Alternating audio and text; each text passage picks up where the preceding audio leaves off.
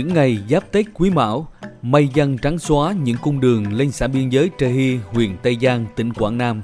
Nằm ở độ cao hơn 1.000 mét, trong tiết trời xe lạnh, người dân vùng cao trộn rộn chào đón Tết cổ truyền. Bên bếp lửa bập bùng trong nhà gương, ông Ca Lý, bí thư chi bộ thôn Dầm Một, xã Trời Hy, huyện Tây Giang, say xưa kể những câu chuyện về người dân cơ tu nơi biên giới Việt Lào sau hơn 2 năm chịu ảnh hưởng của dịch Covid-19 và những khó khăn do thiên tai gây ra. Vượt qua bao gian khó, đồng bào cơ tu nơi đây càng thấu hiểu hơn sự quan tâm của đảng và nhà nước đã giúp đồng bào ổn định cuộc sống. Ông Ca Lý khoe rằng cả xã này chỉ còn 200 hộ nghèo, đời sống bà con được nâng lên đáng kể nhờ trồng các cây dược liệu dưới tán rừng. Năm nay có đổi mới là được sự quan tâm à, đưa điện thắp sáng rất là hay, rất là vui. Ánh sáng ban đêm thì bà con đi lại rất là thuận tiện không phải cầm đèn pin nữa, rất thuận lợi. À, chúng tôi luôn luôn tuyên truyền bà con phải theo con đường của đảng của Bác Hồ, làm sao xây dựng quê hương à, ngày càng phát triển, giàu mạnh.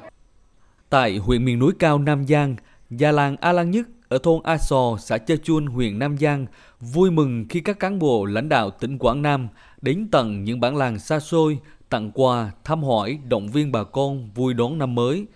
Theo già làng A Lan Nhất, thì các già làng người có uy tín ở vùng cao luôn phát huy tinh thần nêu gương trong cộng đồng, cùng nhau xây dựng cuộc sống ấm no.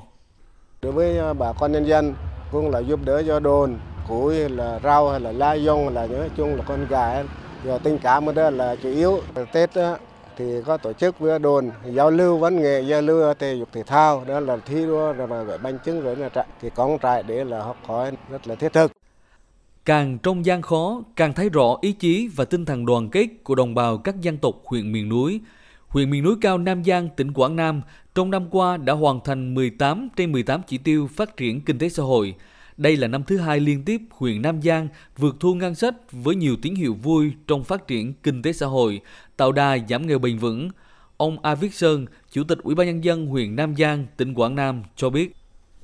Đây có thể nói là một sự nỗ lực cố gắng và cũng chưa có năm nào thu ngân sách trên địa bàn ta vượt cao nhất. Cũng đã làm tốt cái công tác an sinh xã hội, chăm lo đời sống cho các đối tượng chính sách, người có công, hoàn thành các cái nhà ở theo sắp xếp dân cư cho các hộ nghèo, cận nghèo và những người có công đạt 100%.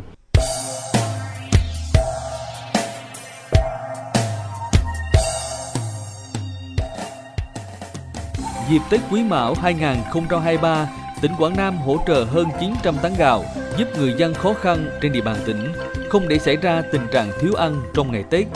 Các huyện miền núi đã tập trung khắc phục cơ bản các điểm sạt lở và các tuyến đường huyết mạch, đáp ứng nhu cầu đi lại, vận chuyển hàng hóa của người dân. Tỉnh Quảng Nam nỗ lực mang đến cho người dân từ đồng bằng đến vùng cao biên giới đều được đón Tết vui tươi. Ông Lê Văn Dũng, Phó Bí thư Thường trực Tỉnh ủy Quảng Nam cho biết,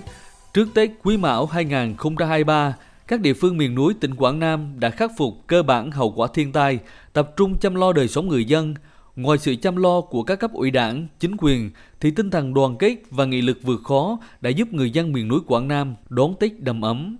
Năm 2022 đã tập trung sắp xếp dân cư, khắc phục cơ sở hạ tầng đã hư hại trong cơn bão lũ, ổn định được cuộc sống của bà con ở miền núi, tập trung thực hiện các cái trình mục tiêu quốc gia, nhất là cái chương trình phát triển kinh tế xã hội vùng đồng bào dân tộc miền núi, chăm lo cái đời sống cho đồng bào dân tộc thiểu số ở miền núi, rồi chương trình giảm nghèo bền vững, xây dựng nông thôn mới, tập trung nhiều nguồn lực vào đây làm sao để đầu tư phát triển kinh tế xã hội ổn định cuộc sống và giảm nghèo bền vững con miền núi mới có điều kiện vươn lên